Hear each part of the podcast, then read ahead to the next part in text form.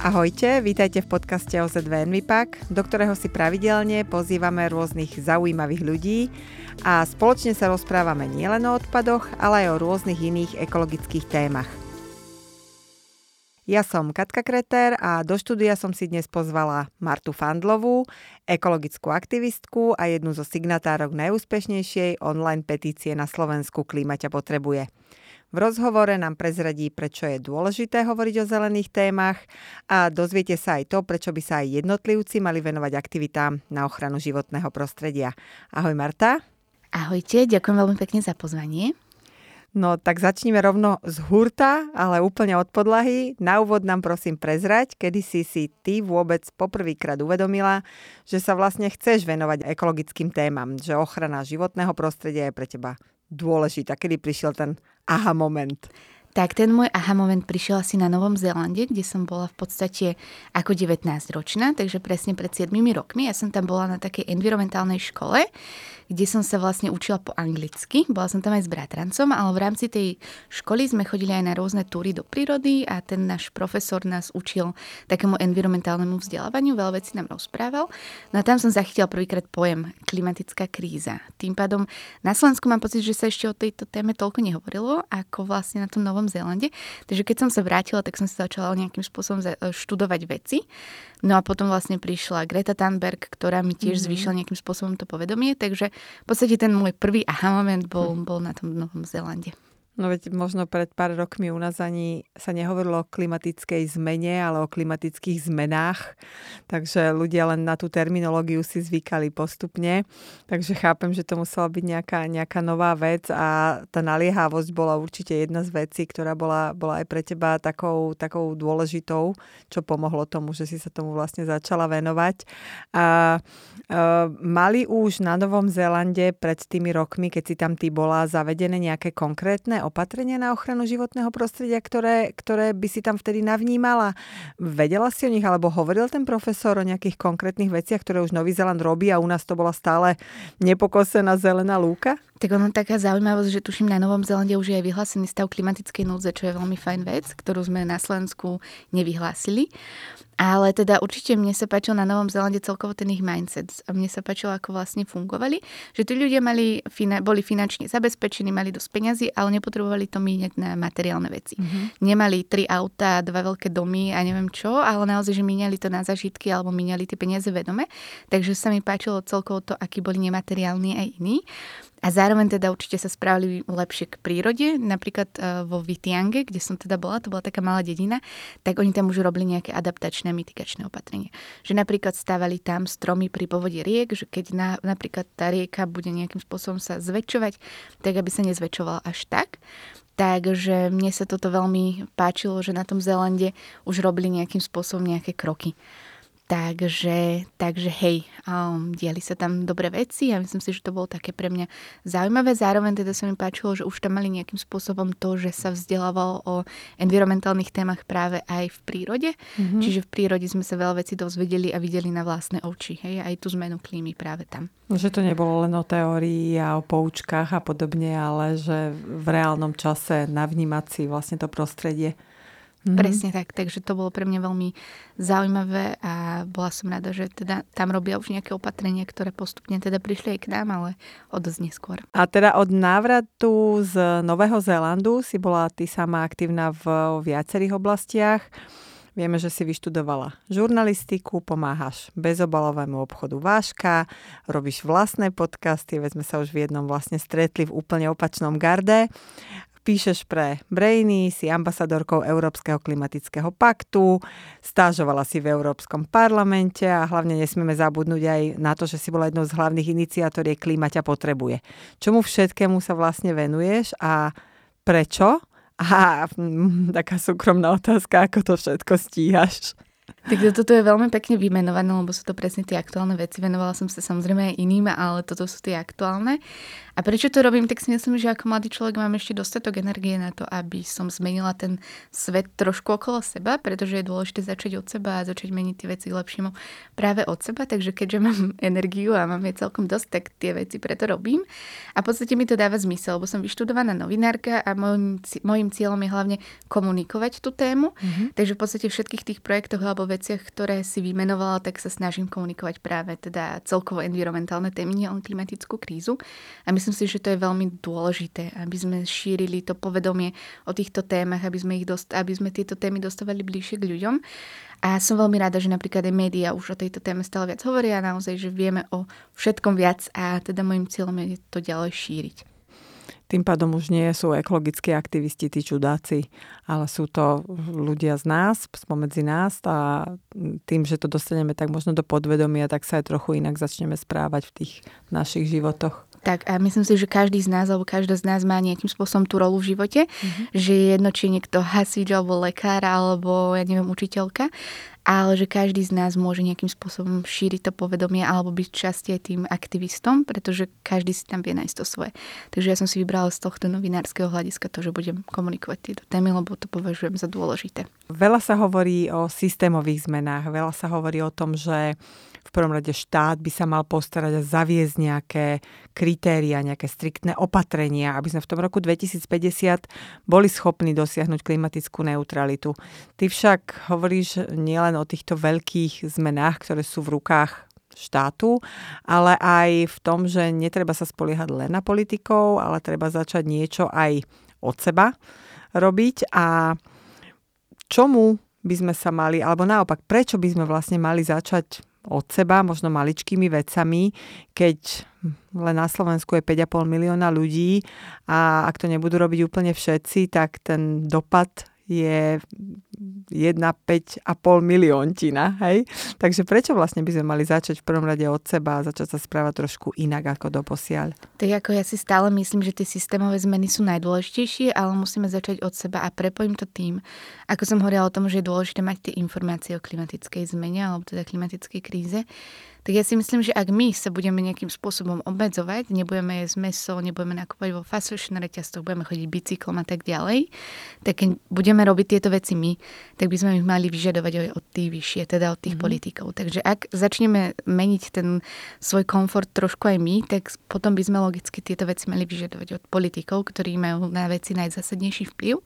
Takže ja si myslím, že na tom záleží, pretože ak človek bude mať tie informácie napríklad alebo to vzdelanie, čo sú tiež také nejaké kroky, kroky, ktoré môžeme urobiť, že budeme sa vzdelávať, budeme sa učiť o týchto témach, tak potom logicky budem to vyžadovať aj od tých o, vyššie mm-hmm. a tie veci sa potom začnú diať. Čo sú také úplné základy? Niektoré si aj načala, to bicyklovanie, napríklad fast fashion. Čo sú také tie úplné základy, ktoré človeka až tak nebolia, a ktoré by si odporúčala ľuďom, ktorí chcú robiť niečo pre, pre planétu alebo pre životné prostredie, aby, aby začali robiť? Mm-hmm. Tak tých opatrení je veľmi veľa, pokúsim sa ich eh, zodpovedať. Tak jeden z tých prvých krokov je podľa mňa obmedziť živočišnú výrobu, alebo teda nie je tak často meso. Ja sama som vegetariánka 4 roky, bola som chvíľku aj vegánka, ale to sa mi úplne nepodarilo, ale teda som z 80% asi vegánka, ale teda vegetariánka už 4 roky. A teda živočišná výroba naozaj ovplyvňuje to zdravie našej planety a teda vytvárajú sa tam veľmi veľké emisie. A ja si myslím, že každý z nás môže skúsiť dnes tak často meso, ani naši starí starí rodičia nejedli tak často meso, kedysi väčšinou sa jedlo napríklad že v nedelu alebo pri výnimočných príležitostiach. To sa žiaľ zmenilo, ale teda myslím si, že nemusíme byť hneď všetci vegáni, ale je dobré ho obmedziť. Potom takisto fast fashion, tak ja som vo fast fashion reťazci veľmi dlho nenakupovala. Jasne, že potrebujem si niekde kúpiť topánky alebo nejaký kabát, ale sú veci, ktoré viem si zabezpečiť napríklad vďaka udržateľným značkám, alebo ich viem nájsť v sekáči, alebo idem, alebo teda veľmi rada chodím aj na swapy oblečenia, teda že si zamením s nejakými cudzími ľuďmi oblečenie, takže to sú veľmi fajn alternatívy. Takže tiež dobre sa pozrieť do vlastného šatníka a zistiť, že čo mi vyhovuje, niekomu vyhovuje kapsulový šatník, niekomu vyhovuje to, že bude chodiť do sekáča. Každý z nás si môže nájsť tú svoju cestu, ale teda určite fast fashion je škodlivá a bolo by dobré, keby sme tam nechodili nakupovať. A tá ďalšia vec, tak ja nemám auto, aj keď asi by sa mi zišlo, aspoň minule som bola teda, išla som do Tatiera, išla som vlakom a bolo to veľmi náročné Takže možno časom sa mi zíde auto, ale teda nemám auto a bol by fajn, keby ľudia presedlali alebo viac chodili proste buď vlakom alebo verejnou mestskou dopravou, ale podľa mňa to je dôležité od štátu, aby tých ľudí podporil, aby mali tam chuť ísť do toho vlaku, pretože vieme, ako to tam je. A práve preto si myslím, že tú veľkú úlohu zohráva aj štát, ale teda bolo by fajn, keby sme častejšie chodili verejnou mestskou dopravou, vlakom alebo teda bicyklom, ale tiež nám to ten štát musí uľahčiť alebo skomfortniť. Um, napríklad potom je tu jedna z vecí, ktorú odporúčam ľuďom, uh, tak je takisto vlastne to, aby sme neplýtvali potravinami pretože aj tam sa vytvára veľmi veľa emisí. Odporúčam kompostovať, ja už mám všetko pripravené na to, aby som mohla začať. Takže to sú také maličkosti a je dobré, aby si každý z nás vybral to, čo mu vyhovuje. Takisto potom sa si budeme venovať trošku aj triedňu alebo recyklácii, aj to si myslím, že je dôležité. A potom, čo považujem za najdôležitejšie, je aj tak to, aby sme išli voliť a volili zodpovedne. Hej, že to môže každý z nás spraviť. A myslím si, že je dôležité byť občiansky aktívny. Pre systémové zmeny treba naozaj asi, aby prišli z vrchu a plošne, ale aj tie systémové zmeny môžu asi prísť na základe toho, na čo ľudia počúvajú, aspoň z časti urobiť kompromisy, ale podľa toho, čo si vlastne vymenovala, tak sú to prírodzené veci, pri ktorých ľudia nemusia ísť e, bývať naspäť na stromy, nemusia sa vzdať v veľkej časti svojho komfortu. Áno, tá doprava ešte u nás trošku pokrivkáva, mohla by chodiť častejšie, tým pádom byť menej preplnená, ale aj ľudia, ktorí majú už auta, by dnes nemuseli mať ako výčitku svedomia alebo niečo podobné, môžu zdieľať svoje jazdy s niekým iným a už to je lepšie, ako keď človek ráno ide do práce a vidí, že v tých autách sedia ľudia po jednom čo je zbytočné, lebo možno mnohí z nich majú úplne rovnaké trasy, aspoň z časti a vedia to zdieľať. Jasné. A tu ako stále opakujem, že netreba mať taký ten tlak sám na seba, pretože stále mm-hmm. najdôležitejšie, aby tie veci robili politici. Čo by mali, mali ale podľa teba urobiť možno politici ako najdôležitejšiu vec v týchto zmenách? Čo, čo je taká vec, že s čím by mali začať? Možno nehovorím, že im rovno odporúčime z tohto podcastu e, ich budúce plány, ale určite si nad tým veľa rozmýšľala. Jedna z najdôležitejších vecí je, že my máme prijaté rôzne stratégie a máme podpísané rôzne zmluvy a dohody, ale nemáme konkrétny plán, ako mm-hmm. tieto veci dosiahnuť. Čiže máme záväzky, máme dohody, máme stratégie, ale nemáme plán, že takto to pôjde, pôjdeme dosiahnuť a takto to dosiahneme. A to je ako keby veľký problém, lebo stále hovoríme, že budeme mať uhlíkovú neutralitu do roku 2050 a nemáme tie kroky, ktoré tam budú viesť. A to je veľký problém to, že politici väčšinou rozmýšľajú v štyroch rokoch, alebo teda v tom jednom volebnom období a klimatická kríza je naozaj beh na dlhé trate. A práve preto potrebujeme, aby sa premýšľalo v tých dlhodobejších horizontoch a aby sa vytvorili tie konkrétne kroky, ako tie veci dosiahneme. Takže to by som im odporúčila, aby nepremýšľali len v tom štvoročnom volebnom období, ale naozaj, aby mysleli systematicky, mysleli na tú budúcnosť. Mm-hmm. To je, myslím si, že také najdôležitejšie. Stále máme ale veľmi veľa ľudí, ktorí sú skeptickí k týmto témam, majú pocit, že je to niečo, čo hrozí až ďalším a ďalším generáciám, že nás sa to až tak netýka, že nás ten problém až tak nepálí. Ako by sme teda mali možno komunikovať s tými ľuďmi, ktorí, ktorí nás odbijú takouto odpoveďou, že dnes riešim niečo iné a prečo by som mal práve na toto hľadiť, keď idem voliť, alebo prečo by som mal zmeniť svoje správanie? Tak ono, klimatická kríza sa týka naozaj nás všetkých a v podstate aj teraz cez leto sme zažili obrovské horúčavy, kedy bolo proste 40 stupňov a ako som sa rozprávala naposledy s klimatologom Jozefom Pechom, tak mi povedalo, že to bolo jedno zo šiestich najväčších horúčav, aké kedy Slovensko zažilo zo 150 rokov a že naozaj tá intenzita stále je vyššia a vyššia a celé to akceleruje. Takže asi nikomu z nás nebolo príjemné, že bolo takto teplo. A teda je to dôsledok klimatickej krízy. Takže asi by som to skúšala otáčať na tieto osobné skúsenosti a pýtala sa ľudí, že ako sa cítili, čím to bolo príjemné. Pretože sú ľudia, ktorí žili v jednoizbovom byte bez klimatizácie mm. a asi sa im nedalo spať.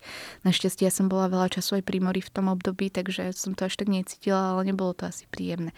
Takže skúšala by som ako keby ukazovať tým ľuďom tie konkrétne veci. Kedy si sa o klimatickej kríze hovorilo, že je to niečo, čo sa nás netýka, ale týka sa tých hladových med- medveďov niekde mm-hmm. na mhm. Sibíri.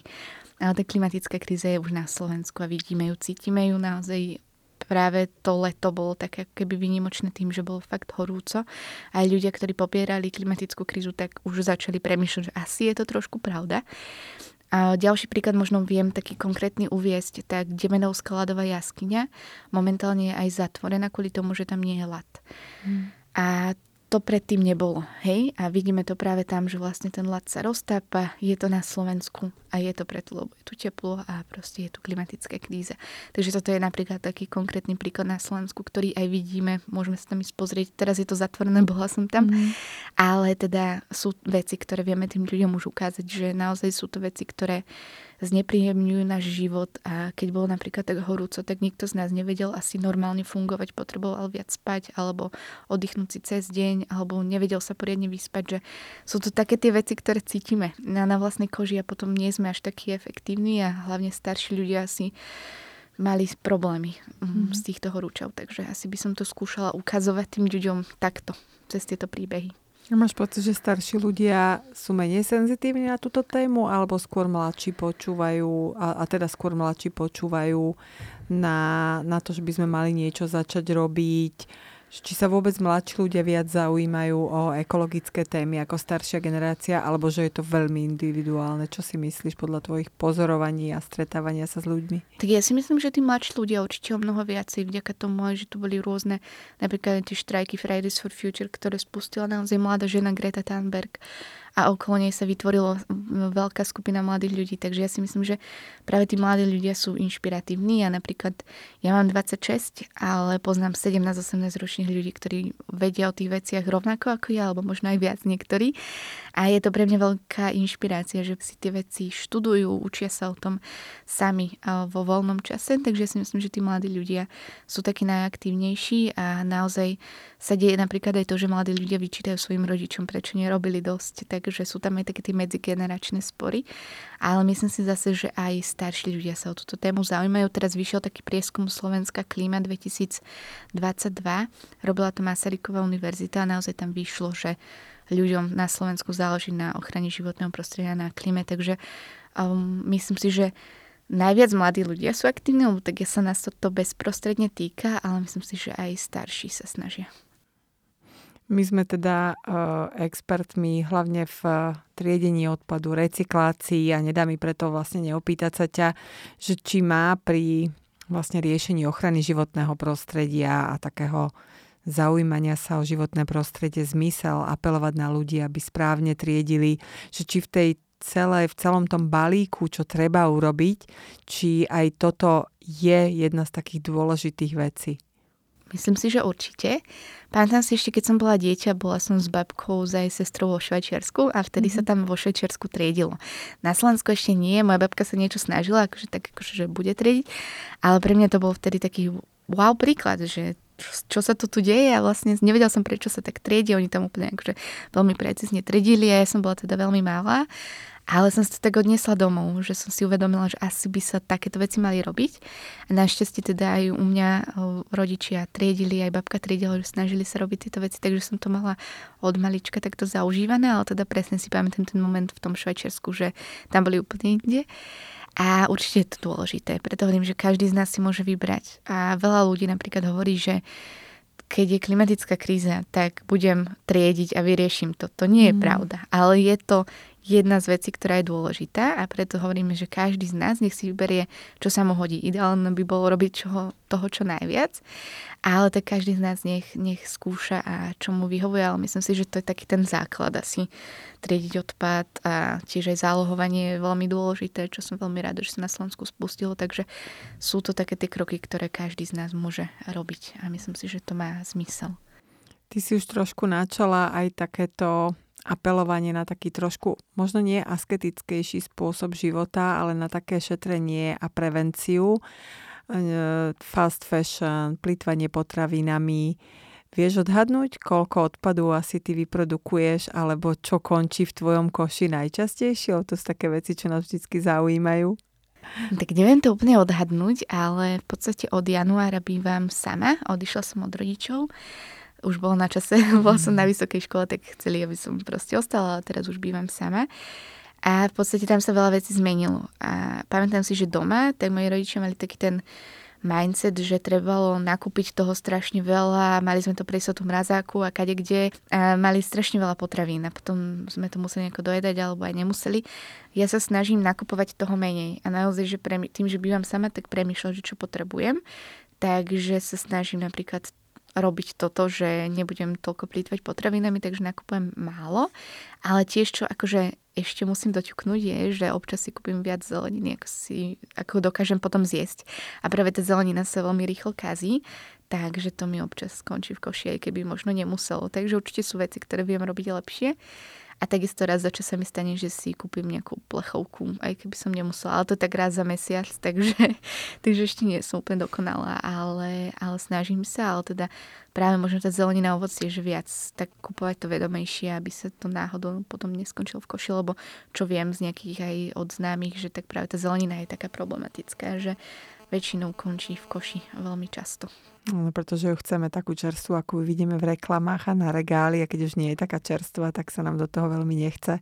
Hej, toto bolo pekné odporúčanie. Verím, že aj naši poslucháči si odnesú takéto rozmýšľanie pred tým, ako nakúpia najmä, najmä veci, ktoré podliehajú rýchlej skaze, či už mliečne výrobky alebo teda zeleninu, ovocie. Veľa sa hovorí v súvislosti s klimatickou zmenou o uhlíkovej stope, o tom, že človek by sa mal zamýšľať nielen nad tým, koľko robí odpadu a nielen nad tým možno, ako cestuje, ale viacero vecí má vplyv na tú e, uhlíkovú stopu jednotlivca. Um, vieš, keď sa na to pozrieš tými svojimi očami, tak predpokladám, že ty sama sa zamýšľaš nad tým, akú uhlíkovú stopu zanechávaš. Nedá sa žiť úplne e, doma, necestovať a podobne, ale čo sú možno také veci, ktoré človek môže robiť, aby znížil celkovú uhlíkovú stopu? Tak poviem tu takú zaujímavosť a chcem to asi povedať. Čo sa týka uhlíkovej stopy, tak to vymyslela ropná spoločnosť, ktorá vlastne hovorila ľuďom, že pozrite, akú máte uhlíkovú stopu a vlastne nevedela som dlho o tom, že to je taká greenwashingová praktika. Až potom som sa to dozvedela, takže ja už to vlastne ľuďom nerobím, že sa ich nepýtam tieto veci, v zmysle akože napríklad mojich followerov alebo tak. Takže to som len chcela takú zaujímavosť povedať mm-hmm. ľuďom. Ale čo sa týka mojej uhlíkovej stopy, tak naozaj, ako som spomínala, som 4 roky vegetariánka, takže nie je meso, 80% na vegánka, že občas si dám vajíčko, ale teda snažím sa um, čo najviac, ale teda nehovorím o sebe, že som vegánka, ale vegetariánka. Takže to robím, potom nenakupujem v tých fast fashion reťazcoch, nechodím autom, snažím sa neplýtvať potravinami, budem kompostovať, mm. hádam, triedím odpad, recyklujem, akože robím toho o, najviac, čo sa dá a možno ešte taká zaujímavosť, čo sa týka cestovania, možno sa k tomu aj dostaneme, tak sa snažím zase ne, necestovať kade kde a nekupovať si letenky za 14 eur, aj keď som mladý človek, ale myslím si, že je lepšie proste nerobiť takéto veci. No, práve toto nabada veľa ľudí cestovať lietadlom, nepremyslenie možno, pretože tie letenky vedia byť naozaj aj za veľmi lacné, lacné ceny. Um, vzdať sa cestovanie je ale taká vec, čo najmä mladí ľudia robia, robia skutočne neradí. Asi aj ty cestuješ, keď sa dá, aj keď určite nie nepremyslenie. Minimálne cesta na Nový Zéland musela byť uh, z hľadiska dopadu na životné prostredie náročná, aj keď určite uh, všetci by sme sa prihlásili, keby nám povedali, že zajtra cestuješ, tak by sme asi veľmi radi išli sa pozrieť na druhú, druhú stranu Zemegule. Rozmýšľala si potom spätne nad týmito svojimi cestovateľskými zážitkami, ktoré predsa len určite nejaké sú, s nejakou výčitkou svedomia, alebo sa to, že sa snažíš to nejako držať v tom balance, ti stačí a netreba si odopierať úplne všetko? Tak ja som necestovala teraz lietadlom asi 4 roky. Naposledy som išla do Portugalska a kde som bola tiež na takej enviro stáži, takže akože v lietadle som nebola 4 roky. Čo sa týka toho, Nového Zélandu, tak to som dostala vlastne takú možnosť od mojej tety mm-hmm. s bratrancom, lebo sme tam išli spoločne a vtedy som mala 19 a povedala som, že jasné, myslím si, že aj tak to bola super skúsenosť. Ale hej, mladí ľudia cestujú kade kde a mne čo vadí, tak sú ľudia, ktorí idú niekam, ja neviem, do Paríža na deň a pol alebo dva, lebo tak sú všelijaké tie, také tie letenky lacné. Urobia si tam selfie pred Eiffelovkou, ale vlastne to je všetko. Dajú si to na Instagram a chvália sa tým. Ale teda reálne, akože nevedia, o čom je Paríž. Proste ja úplne podporujem ľudí, ktorí cestujú, lebo ja si myslím, že to je akože dôležité, aby sme si rozšírili tie obzory. Ale myslím si, že je dôležité cestovať vedome. A už keď sme niekde v nejakej krajine, tak si to treba užiť a necestovať niekam každé dva týždne len kvôli selfie, napríklad na Instagrame, lebo veľa ľudí takto žiaľ cestuje a to je pre mňa takéto konzumné cestovanie, ktoré sa mi nepáči. Ale teda myslím si, že je fajn cestovať, ale tiež nie tak kadejako. No a ja som teraz premyšľala, lebo mám kamarátku na stáži v Norsku a chcela by som sa asi pozrieť do Norska. Už keď tam je, je to moja veľmi dobrá kamarátka, tak práve som zvážovala, že akým spôsobom tam pôjdem. Ešte neviem, ale, ale čo možno taký problém je ten, že keď som sa pýtala ľudí, tak vlaky v Európskej únii, alebo teda keď chceme ísť niekam vlakom, tak to častokrát vidie trikrát drahšie ako lietadlo. A toto by, myslím si, že malo sa zmeniť v rámci akože Európskej únie, aby podporovala ľudí viac tým, aby cestovali napríklad po Európskej únii vlakmi Takže to je niečo, čo by sa malo zmeniť z hora. Ale presne som rozmýšľala, či vlakom, či lietadlom a ako. Ale teda 4 roky som nebola v lietadle a aj teraz som bola pri mori v Chorvátsku, išli sme autom. K tomuto cestovaniu možno ľudia si veľmi ťažko sa stoja pre takou falošnou dilemou, že, vla, že lietadlom som tam o hodinu a pol, dajme tomu, a vlakom by mi to trvalo 6, 7, 8 hodín ale keď sa na to človek pozrie celkovo, tak ráta, koľko mu trvá cesta na letisko, koľko čaká pred odletom na tom letisku, kým vystúpi z toho lietadla, kým odíde z toho letiska. Že tá úspora času tam nie je až taká veľká na to, aký dopad má to lietanie, hlavne to lietanie na krátku dobu na životné prostredie. Takže presne ti rozumiem, lebo teraz nedávno sme to presne my prepočítavali, že vlastne to ani nie je úspora, keď niekto letí z Viedne do Curichu, letí hodinku, hodinku 15 a pritom stráti pol dňa, lebo tie presuny jednoducho a tie čakacie doby, však to všetko dlho trvá, takže vlastne ani toľko neušetrí. Tak a ja teraz neviem, ktoré európske krajiny, neviem ich vymenovať, ale viem, že zakázali také tie krátke lety. Neviem, že presne, ktorá to bola krajina alebo krajiny, ale to sa mi veľmi páči, pretože to asi nemá význam, mm-hmm. aby sme mali tu takéto tie krátke lety. Poznám ľudí, ktorí z Bratislavy sú a letia domov na východ z Viedne a idú do Košic a chodia takto bežne. A ja mm. som, že prečo, že však je tam vlak. Ja som minule išla vlakom do Košic 5 hodín, bolo to fajn, mohla som si popracovať. Sice som z Bratislavy, ale išla som predsa nie do Košic. Takže napríklad to nechápam, že niekto lieta z Viedne do Košic, lebo neviem prečo.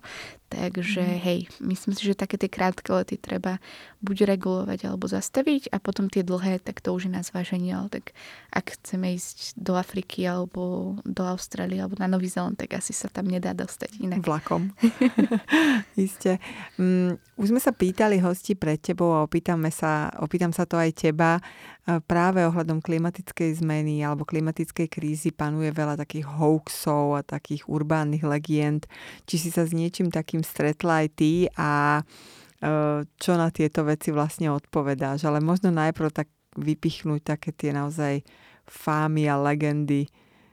Skús. Tak Slovensko je v rámci Európskej únie na jednom z posledných priečok, kto, alebo teda najviac veríme pravého, ak som my. Takže si myslím, že sme taká krajina dezinformácií a celkovo je to problém, veľký problém. A samozrejme už sú aj dezinformácie alebo hoaxy v oblasti klimatickej krízy. Stretla som sa napríklad naposledy s tým, že ľudia, ktorí neverili očkovaniu a hejtovali dianie na Ukrajine a podporujú Rusko, tak teraz hovoria napríklad o tom, že budeme tu mať klimatický lockdown. Že mali sme tu pandémiu, niekto si ju vymyslel, máme teraz akože vojnu na Ukrajine, lebo neviem prečo, a teraz tu budeme mať klimatické lockdowny. To je akože ich nová teória a začínajú to raziť celkom úspešne, takže je to niečo nové a asi sa s tým budeme stretávať častejšie a častejšie. Na Slovensku to ešte nie je taká silná retorika, ale stretla som sa s tým a už je aj štúdia, že vlastne ľudia, ktorí popierajú pandémiu, vojnu a tak ďalej, tak teraz vlastne majú túto retoriku klimatických mm. lockdownov. Takže hej, sú tu tie dezinformácie. Ja si myslím, že kým nezačneme riešiť to, aby ľudia kriticky premyšľali, aby naozaj sa vzdelávali, čítali a neverili týmto dezinformáciám, tak napríklad nevieme podľa mňa ani vyriešiť klimatickú krízu, lebo keď tu budeme mať takýchto všelijakých ľudí, ktorí tomu veria, tak ako to chceme vyriešiť. Takže to je tiež veľký problém. Myslíš si, že je za tým, že, že jednoducho chytia sa všetkých takýchto bombastických fám a správ a šíria ich preto, alebo aký je dôvod, nie je za tým niečo, že jednoducho nechcú zmeniť svoje správanie, že také odmietanie nejakej zmeny? Čím to je, že tomu ľudia veria? Neviem, že prečo presne ľudia veria hoaxom a dezinformáciám. Asi sú na to väčší odborníci, čo by vedeli mm. povedať. Ale tak celkovo, ja si myslím, že ľudia sú celkovo že nahnevaní na štát a systém a tým pádom si hľadajú také tie rýchle riešenia a páčia sa im bombastické titulky. Často si prečítajú titulok a nedočítajú článok, lebo vlastne na čo? Stačí im titulok. Takže ja si myslím, že toto je veľký problém, že v podstate aj tá dôvera v médiá je veľmi nízka a aj vďaka našim politikom, ktorí týchto novinárov a novinárky hejtujú, tak ešte je nižšia.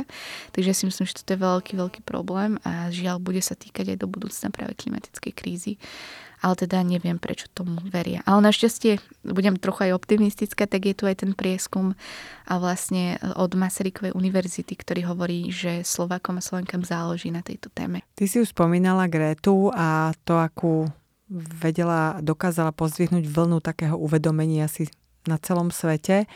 Mm, máme na Slovensku nejaké také vzory v boji proti klimatickej zmene, v takom tom ekologickom ponímaní sveta a uvedomenia si, že musíme niečo robiť? Máme, máme nejakých, nechcem povedať vyslovene, že lídrov, lebo to nemusia byť lídry, stačia to byť naozaj ľudia, ktorí ti vyskočia, že toto je človek, ktorý dokáže na seba takú strhnúť pozornosť v tom dobrom, a presvedčiť možno nie masy, možno na začiatku jednotlivcov, ktorí pochopia to vysvetľovanie, že musíme niečo zmeniť na našom správaní.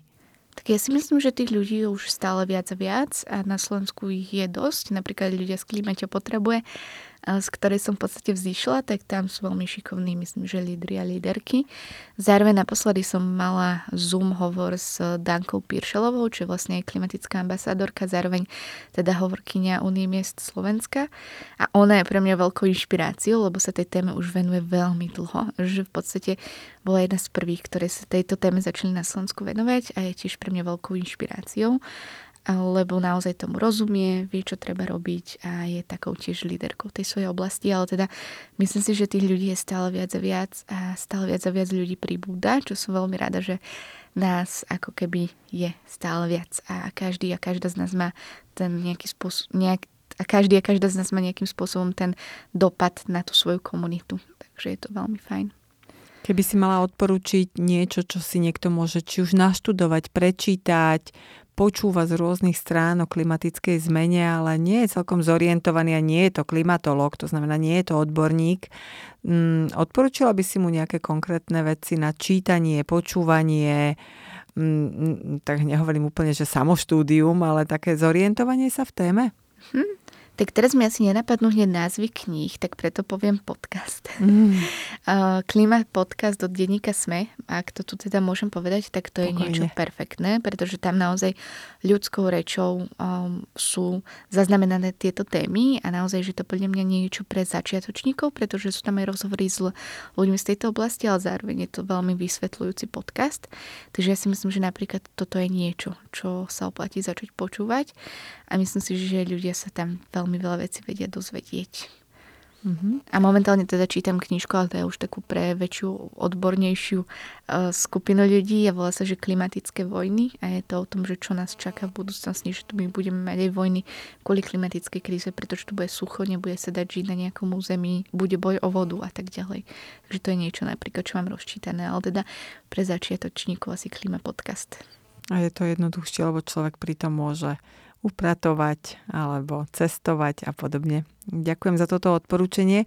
Možno ešte taká osobnejšia otázka úplne na záver. E, ty si mladý človek, si rozhľadený v tejto téme a stojíš nohami pevne na zemi, ale určite máš nejaké veci, ku ktorým ašpiruješ, ktoré chceš ešte dokázať v tom, že sa zlepšíš, budeš v niečom lepšie a budeš mať možno menší dopad na životné prostredie. Kde cítiš také svoje milníky, že čo by si ešte chcela do budúcnosti, možno inšpiruješ aj našich poslucháčov? Akože, že v čom sa zlepšiť? Mm-hmm. Akože, že mm-hmm. čo by som mohla robiť lepšie pre mm-hmm. prírodu?